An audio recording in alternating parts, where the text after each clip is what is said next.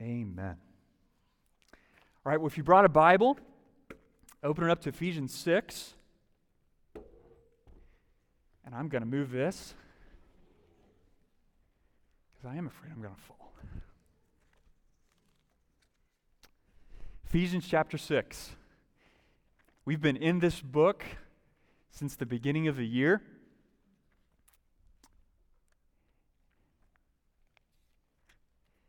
We're going to pick up reading in verse 1 of chapter 6. But just to give you a little bit of context so you know what to listen for, how to listen, uh, this second half of the book, you could argue, from pretty much chapter 4 onward, is all about relationships. All about relationships. So, like the end of chapter 5, beginning of chapter 6, Paul focuses on things like what's up with husbands and wives, or children and parents, or employees and employers. And whether you're in one of those relationships, or maybe some of you are in all three of those relationships, like you're married, you're a parent, and you work somewhere, okay? You, you, you got a lot to listen to all three of these weeks. W- whether you're in one or you're in all three, I think we need to recognize that, that we all bring certain tendencies and patterns to the table when it comes to relationships, all right? How many of you loved art class when you were younger or older? Art class? Any big fans? Okay? Yeah. Well, let me just say it's not wrong for like guys to raise their hands and love art class, okay, or music or There we go. Thank you, Daniel. yeah. Well, I think that relationships in terms of our tendencies, patterns are kind of like art class. So I'm going to do a quick little poll here. How many of you relish the thought of free form painting where you're given a blank sheet of paper, a set of watercolors, and the teacher says nothing but paint whatever you want. How many of you just love that thought? Utter creativity. Yeah. Okay.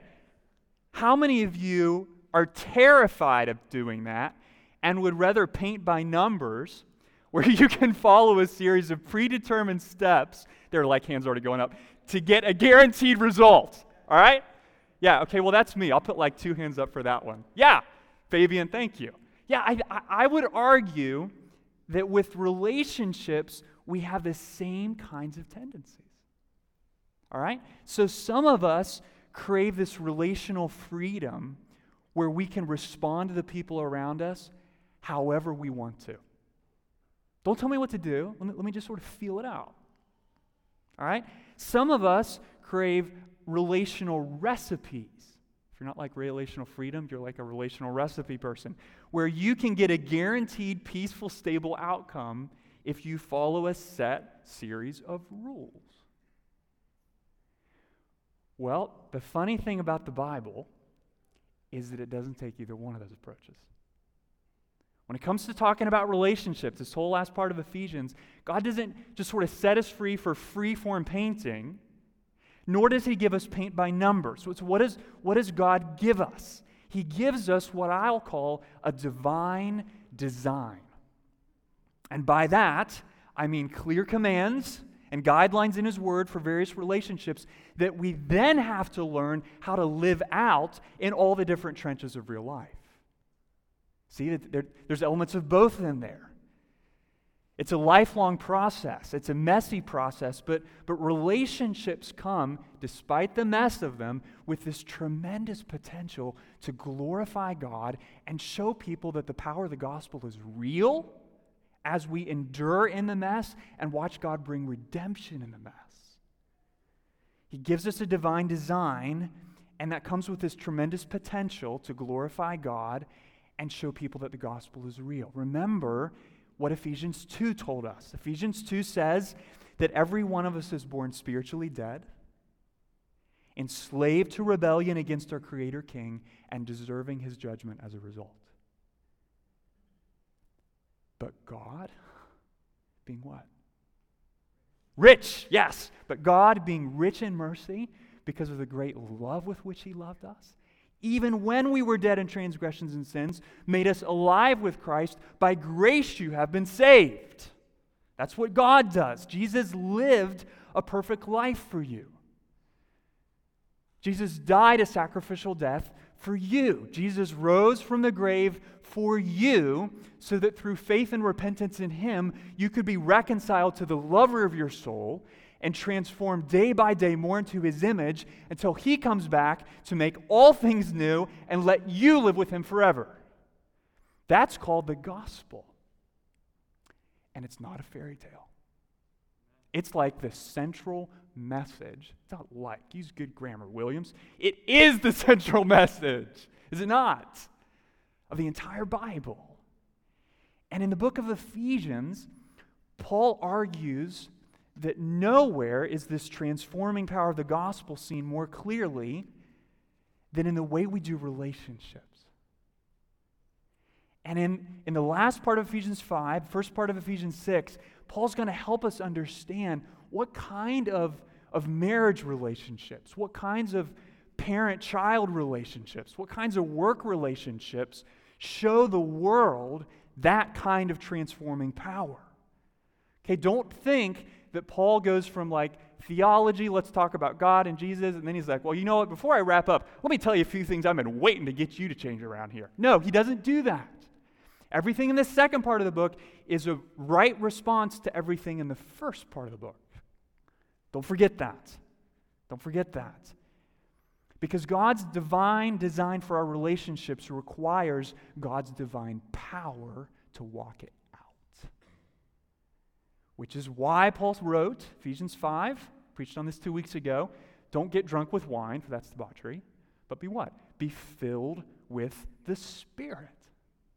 Okay, think of it this way only those who are living under the influence of the Spirit of God can walk out God's design for relationships. You can't do that without the Spirit, it won't work.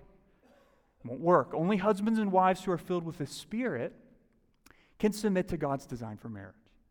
Okay, only, only parents and children who are filled with the Spirit can submit to God's design for the family. Okay, only employers and employees who are filled with the Spirit can submit to God's design for the workplace.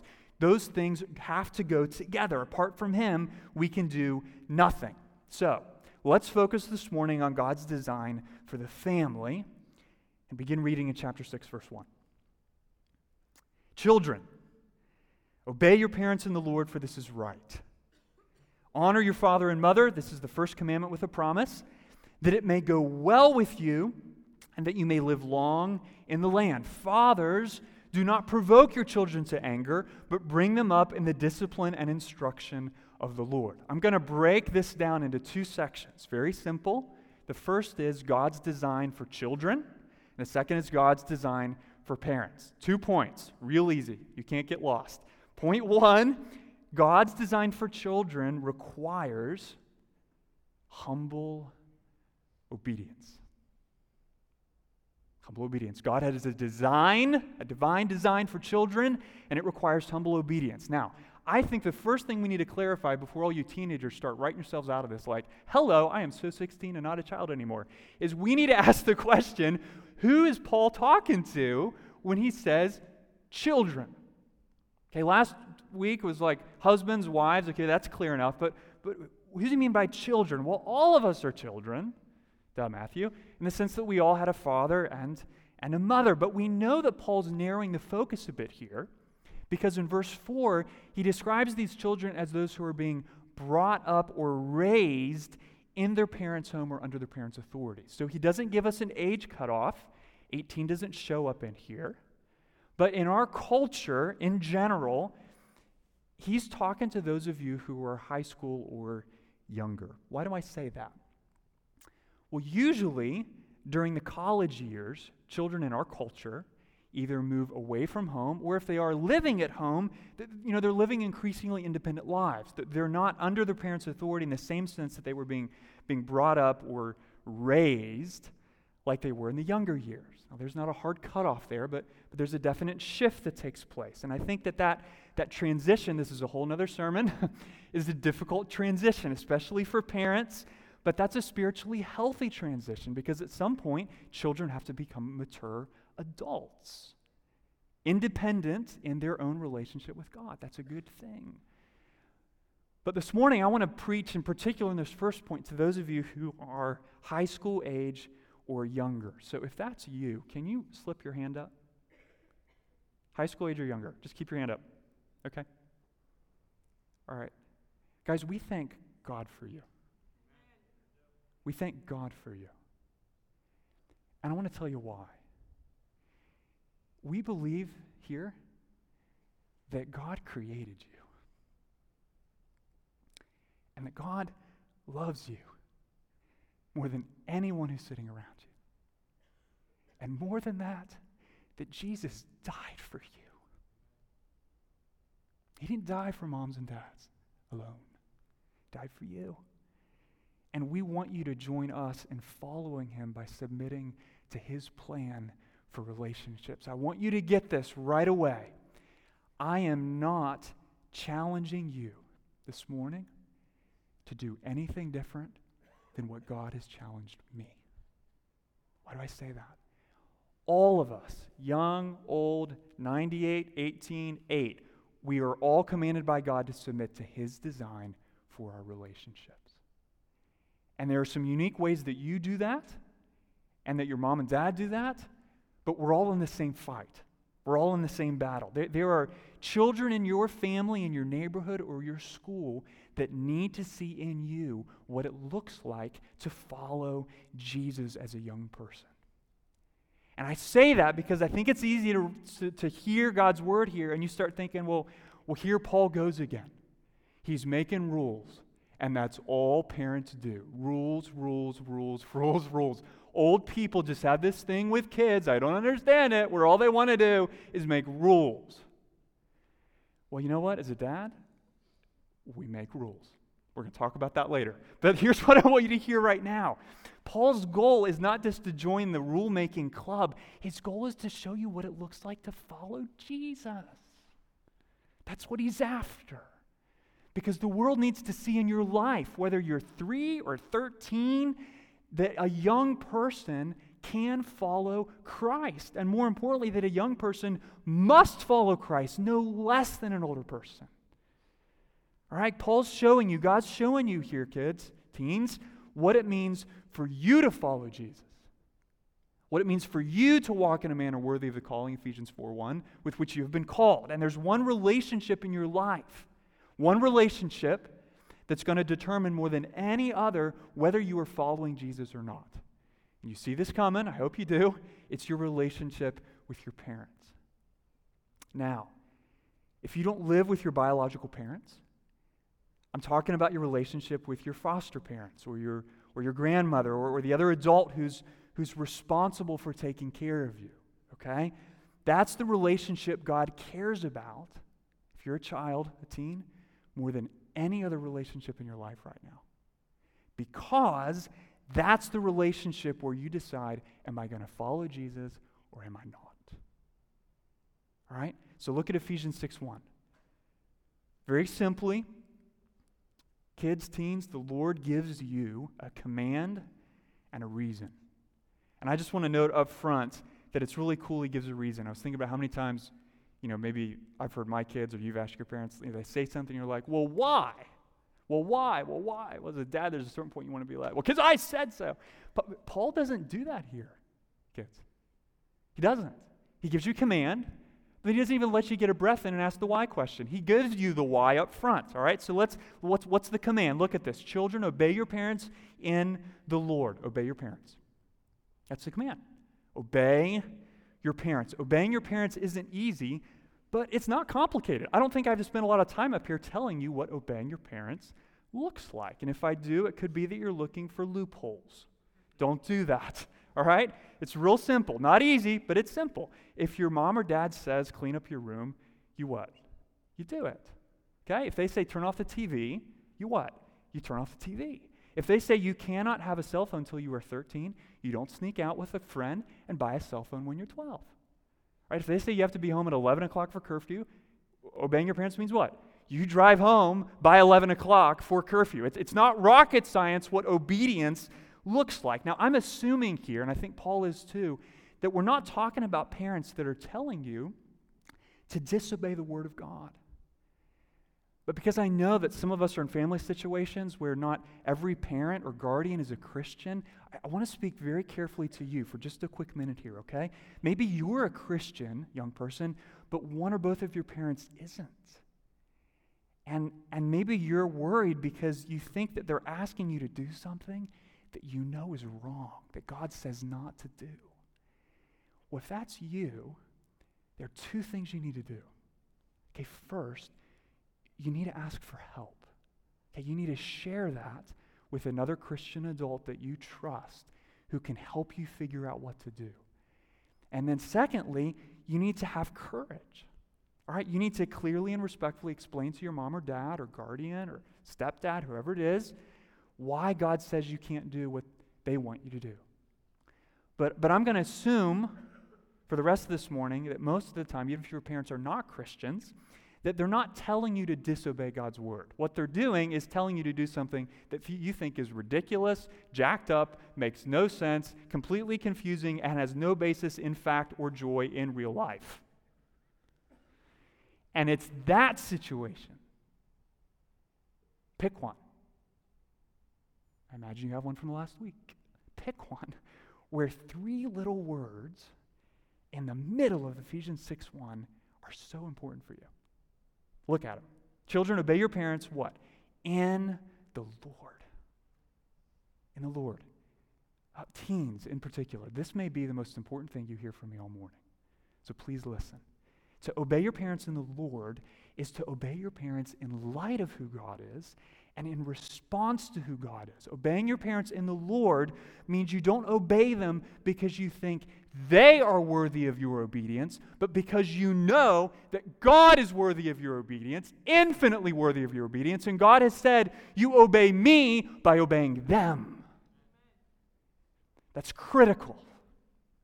It's the only thing that will deliver you from this mental struggle of do I agree with them or not? Are they worthy or are they not? You know what? In a real way, it doesn't matter. Because God says, I am worthy of your obedience. Every situation, infinitely worthy. And I say, in every situation, infinitely worthy, you obey your parents.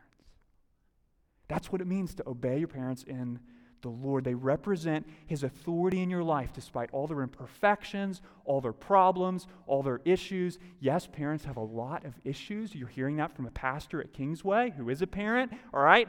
That doesn't mean you get an escape from obeying them. Because we obey them because they are God's authority in your life.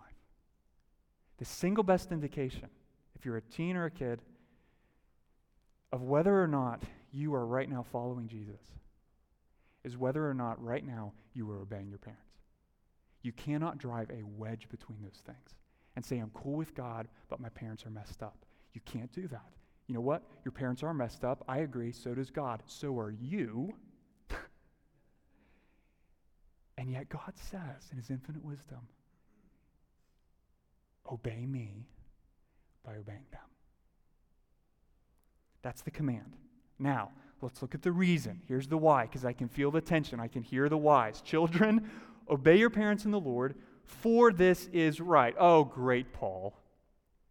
It's like an apostolic version of because I said so, because it's right. Well, prove it. Well, he does. He does. Look at verse 2.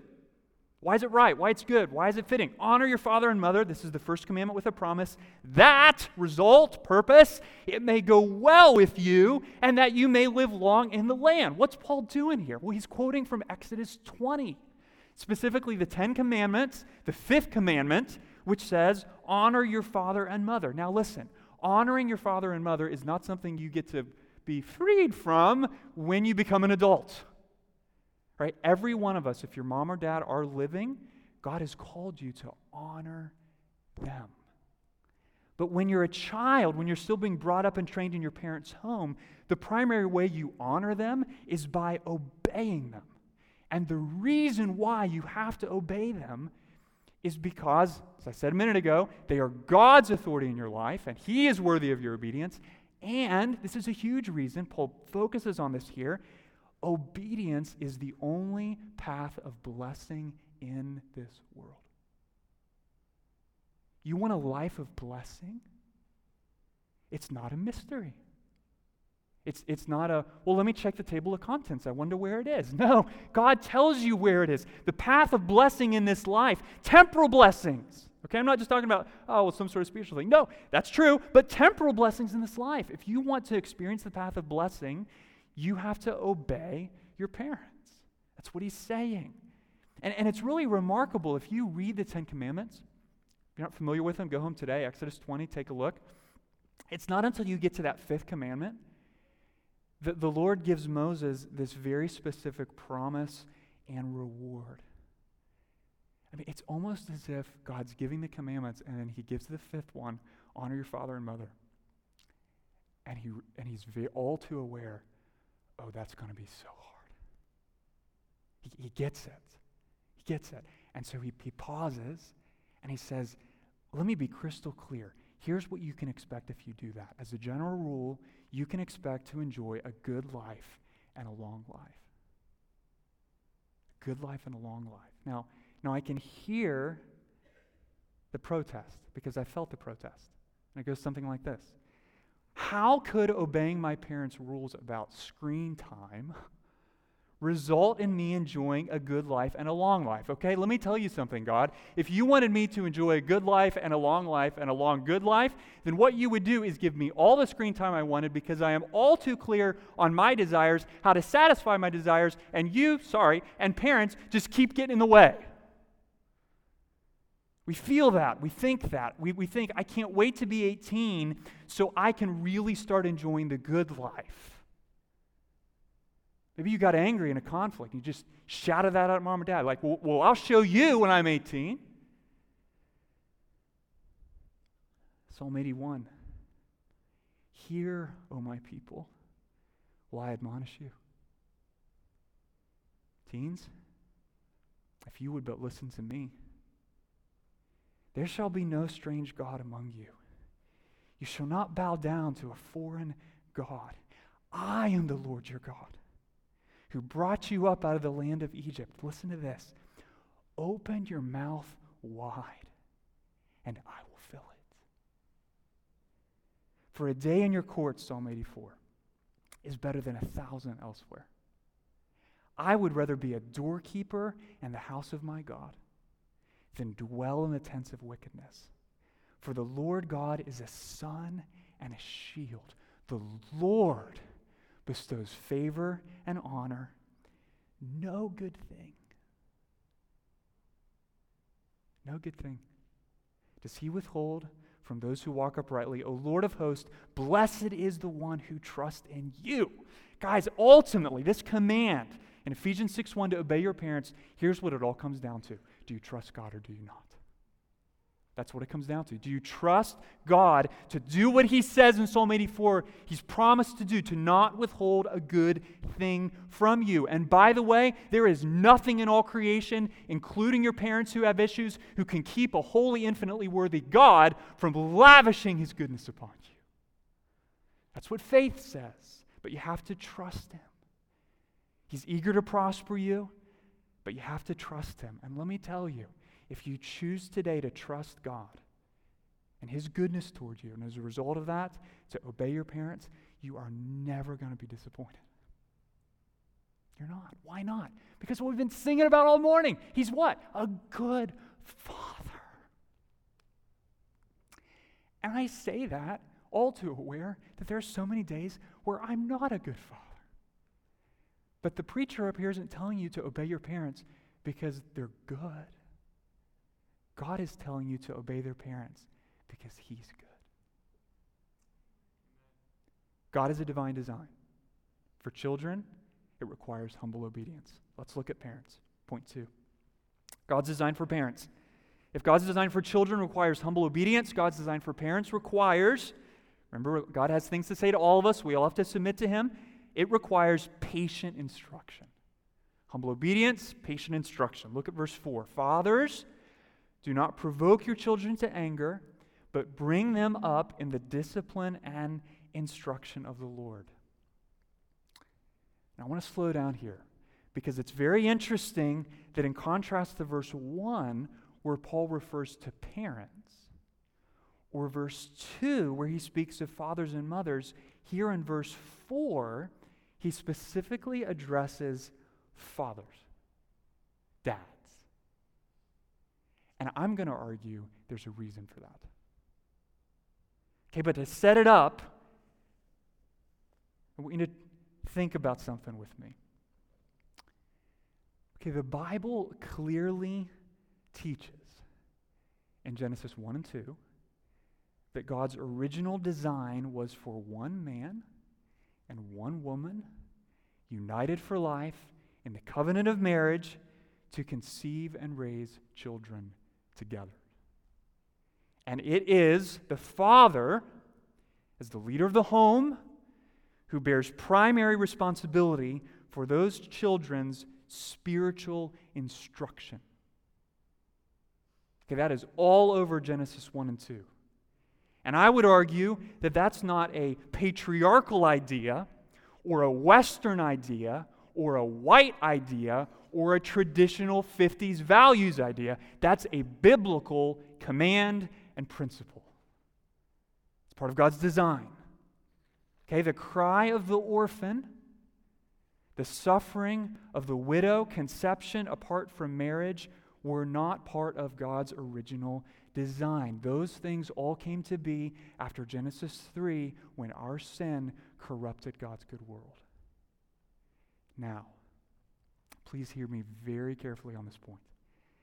From that moment onward, the Bible tells a story. And it's a story of redemption.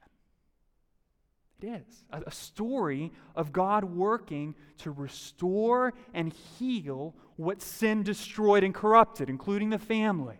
And by the way, that restoring, redeeming, and healing work is continuing today through the power of the Spirit. So, what's that mean? That means that I've watched single moms in our midst do what I am convinced is the most difficult job in this entire world. And do it in the power of the Spirit to the glory of God. Okay, I've watched moms in a family situation where the father is either not a Christian or is just spiritually checked out disengaged, to assume a responsibility for raising their children in the fear and instruction of the Lord that they wish to God they didn't have, but yet God is faithful, even in the midst of that brokenness, to empower them through the Holy Spirit to do what they wish they could do with their husband. Hope you're hearing what I'm saying. God has an original design. We corrupt that through our sin, but He doesn't abandon us because of that. He helps us, He meets us. And, and yet, I'm convinced that the special grace that God pours out in those situations doesn't change the fact and shouldn't make us get squeamish and apologize for the fact that there was an original design. Okay? The, the presence of that special grace doesn't take away from the original design. And here's what that means, gentlemen. If you're a father, the spiritual instruction and training of your children is not, first and foremost, the responsibility of their mother or your wife, it is your responsibility your responsibility. You are the leader of your home. And the Lord exhorts you, the Lord admonishes you in Ephesians 6 4 to embrace your responsibility and fulfill your responsibility to the glory of God, for the good of your children, through the power of the gospel. So that means, I'm going to be very practical here with you, dads, that you should be the one who initiates conversations about the spiritual health of your kids. Okay? You should be the one who thinks carefully about how to connect the truth of Scripture and what Jesus has done for us to the challenges of a particular child's life at every point in their life. That's your job. Your job. All right? You should be the one who takes the lead in reading and praying and singing with them so that they grow up in your home convinced, convinced there is something that you care about more than straight A's and academic scholarships. You want them to know and love and follow Jesus more than anything else. And if your kids only hear from you when they have messed up or get a report card or need help with their athletics, then you are not fulfilling your God given responsibility. And that sobers me. because I've got three boys. And that's daunting. That there's a, there's a weightiness to that that I feel. And yet I know that I can't make my kids follow Jesus. You, you can't either, dads. But you can choose to teach them who God is and what it means to follow him. You can't make them follow, but you can choose to teach them who God is and what it means to follow And That's, that's what Paul means by the discipline and instruction of the Lord. It's not like, well, just you know, figure out some any old discipline or any old instruction. No, it's the discipline and instruction of the Lord. That means that your discipline and instruction of your kids should be just as God centered as their obedience toward you. Okay? And that the discipline and instruction that you bring to them should make it very clear to them that dad represents the Lord. And that what dad cares about, the Lord cares about.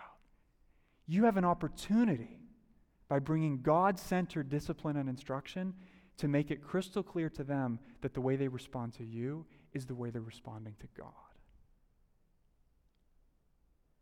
Tremendous opportunity. And based on my experience, which I'll admit is meager, I've got a one, a four, and a six year old. But I'll add to that what I've heard from many of you with far more experience than I. Um, I'm convinced that really two things are necessary if we're going to fulfill this responsibility. Fathers, bring them up in the discipline and instruction of the Lord. Two things are necessary. First, gentlemen, we need, we need a humble heart. We need a humble heart. The degree the Lord convicts you throughout your life, because let me tell you, it's going to happen over and over and over again. You know, you, it's not like we reach these points where, we know, I had this, I went on this retreat and God like convicted me that I wasn't bringing spiritual instruction. I was kind of just chilling around, letting my wife or mom, mom do that. But you know, now I've changed, man. And I've got it. And I got a new t shirt. No. Wear the t shirt. But inevitably, six months later, a year later, God will bring conviction again. And you'll realize, oh, Lord, I still need to grow in doing this. When I say have a humble heart, here's what I'm saying when God convicts you of neglecting your responsibility, tell your kids. Confess that to them. Ask, ask for their forgiveness. All right? And as you discuss God's word, pray, talk about real life with them, maintain a humble spirit so that they don't grow up thinking that dad is perfect. Or even worse, thinking that dad's not perfect, but he doesn't know that. okay? Maintain a humble spirit by being open and honest about your weaknesses. The, the goal, the goal is to bring discipline and instruction of the Lord. Guess where the glory of the Lord is seen most beautifully in your life as a dad? It's in your weakness. It's in your troubles. You hide that from your kids, they're not going to see Jesus. All they're going to see is you. And all they're going to see of you is the strengths that you want them to see of you. And all that's going to teach them to do is to be a Pharisee. Don't do that. We need a humble heart. And, and second, we need a reasonable plan. Okay, a humble heart, a reasonable plan. I want to be very practical here. Don't walk out of this morning and tell your wife that you're going to start reading eight chapters of Leviticus to your three toddlers every other day. All right? you know, I'm just getting started with this parenting thing in many ways. That's not going to work. It's just not going to work, all right? And on the other end of the spectrum, don't tell your teenagers that you're going to get breakfast with them once a week if you know, if you're being really honest, that your work schedule is not going to allow that. Okay? Far better to start small and be faithful than to start big and fail, crash and burn, not be faithful. And, and the best plan of, reason, of reasonable spiritual instruction for your kids is going to change over the years. So, so let's just be honest and aware that training a three year old is very different than training a 13 year old. And that's why I'm so grateful that as I look out on this room, we've got dads in like every season of life here that we can learn from and I look up to, and we can help each other know in this season of parenting how do I bring my kids up in the discipline and instruction of the Lord. I, I wanted to just give you very quickly a, a, little illustration example of how your pastor is seeking to do that with a one, four, and a six year old. Okay? Hopefully, this, this serves to just lower the bar and help you recognize, huh, maybe this spiritual instruction thing can be a little easier than I thought. Or if you think I'm failing, you can tell me afterward, and this illustration will go nowhere. But here's what I do, all right? Three to four mornings a week or evenings, I sit down with my boys, or stand, or follow, or chase, over breakfast or dinner to read a very short section of Scripture. Right now we're going through Proverbs.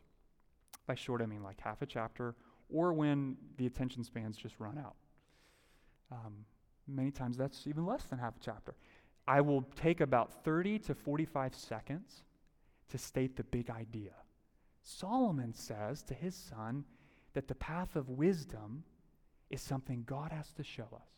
You can't figure out wisdom on your own, guys. You need God to show you what's wise. Now, don't quote me to your teenager, okay? That's I'm like I'm talking to toddlers, young people, but but I'll explain the big idea.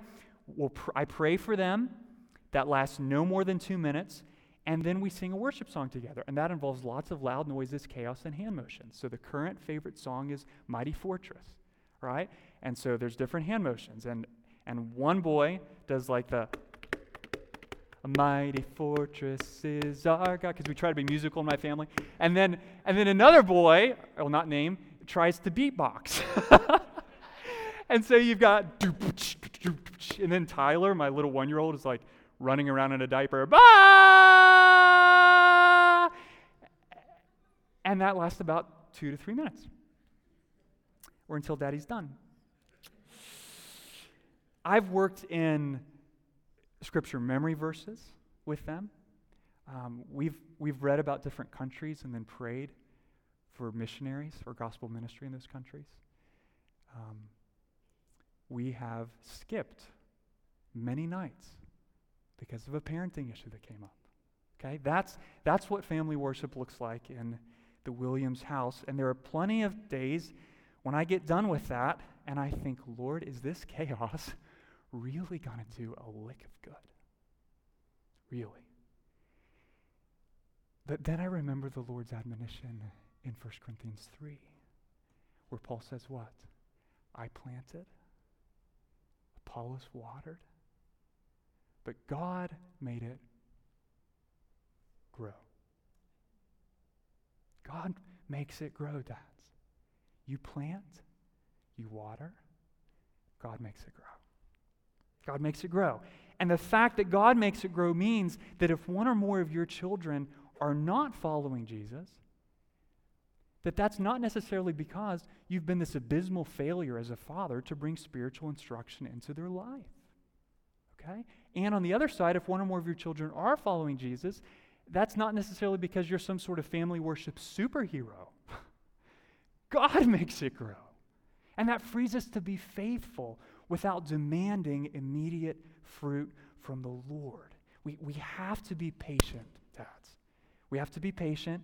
And I think this can be really hard as guys because we want to get in there and fix things quickly. So Paul warns us fathers, don't provoke your kids to anger in light of how merciful and gracious God has been to you in Jesus, there's no room, in the words of one commentator, for excessively severe discipline, unreasonably harsh demands, abuse of authority, arbitrariness, unfairness, constant nagging and condemnation, subjecting a child to humiliation, and all forms of gross insensitivity to a child's needs. Right? The discipline and instruction of a Christian father should be marked by pervasive gentleness. And guys, we should not be hard to please. Why? Because we represent a God who is merciful and gracious, slow to anger, and abounding in steadfast love. So let me encourage you take time today or this week to ask your wife, your kids, their mom, whoever you need to, is, is my instruction, my spiritual leadership in this home, is it marked by patience or harshness? Critique or encouragement? Gentleness or anger? And, and listen carefully to what they say because Paul's warning us here that the presence of anger in our kids may not just be their problem, it may be because we're not being patient. I was thinking this past week of a, a recent conversation uh, my wife and I have had. Eliza, my wife, is a faithful helper. And she challenged me recently with one of our kids. She said, Matthew, you are rushing the discipline process because you want to get back to whatever you were doing before this thing blew up. No, never, right? And so she, she called me out on that. And she just said, if you slow down, they will not get so angry. I mean, what's that? That's like Ephesians 6 4, spoken by my wife. And guess what? It worked. It worked. And daddy still gets angry and they still get angry, but, but slowing down, being patient, bore fruit in that little guy's life. Thank God for my wife. Children, God's design for you is humble obedience. Okay, parents, especially fathers, God's design for you is patient instruction. All of us are working to submit ourselves to God's design so that He's glorified, our families are strengthened, and the world around us sees the difference that the power of the gospel makes when parents and children relate together, do relationships in response to who God is. Let me conclude with this. Kingsway, I don't want families in this neighborhood or in this church to ever get close to us or ever be in here. Okay, if, if you're new or visiting, I just, thanks for giving me a little family moment here, okay? You're welcome, you can listen in. I don't want us to ever be known in this community as the place where, look at all those perfect parents. Look at all those immaculately obedient kids. Now, don't hear what I'm not saying. God has a divine design. Children, teens, obey your parents. You should be obeying. Parents, especially fathers, give patient instruction. We, we have to do that. But practice patient instruction and humble obedience so that our neighbors are drawn to ask questions about the God and the gospel who alone makes it possible. That's so important. Don't, don't build a monument to your own glory in your family. Build a monument to the glory of King Jesus in your family. Those things could not be more different. And be proactive. If you get a compliment or someone says, wow, your kids are so obedient, don't just, well, yeah, it's pretty cool. No, no. Immediately take that and give glory to God for that. Acknowledge that were it not for the work of Jesus Christ in your heart, you, you would be an epic failure. But God has had mercy on you, and God's having mercy on your kids. Let's embrace His design, humble obedience, patient instruction for the glory of God. Let's pray. Oh, Father, you have so much to say, and there are few situations where we are more at risk of being discouraged or condemned or thinking, oh my, I've got work to do. Or do you know we have work to do? But I pray as we, as we respond to this word as parents, as children, in particular, as those are the people you've specifically addressed through your word today, I pray that you would help us to cry out to the Lord in our trouble and that you would do what you were so good at doing and deliver us from our distress. Lord, for young people here who find it ridiculously hard, if not impossible, to obey, would you help them to call out to you right now? Lord, for parents here, especially dads, who are abdicating or discouraged or weary, would you help them to call upon the Lord in their trouble? And deliver them from their distress. Thank you that there is no condemnation in Christ Jesus, but sure help and hope for real need. And Lord, I, I pray finally for wives and moms who heard my words to fathers today and think, I hope the guy next to me was listening. And it's so hard for them to, uh, to not lose heart, wanting their husband or father to be who you call us to be. Lord, I pray you would help them to show the same patience that we're trying to show our kids. Lord, we all need you. We cannot live out the gospel in our family without you. And so we're asking right now for your help and your rescue and your support and your supply. That this church and this community would know that there is a king in heaven and he reigns in the family.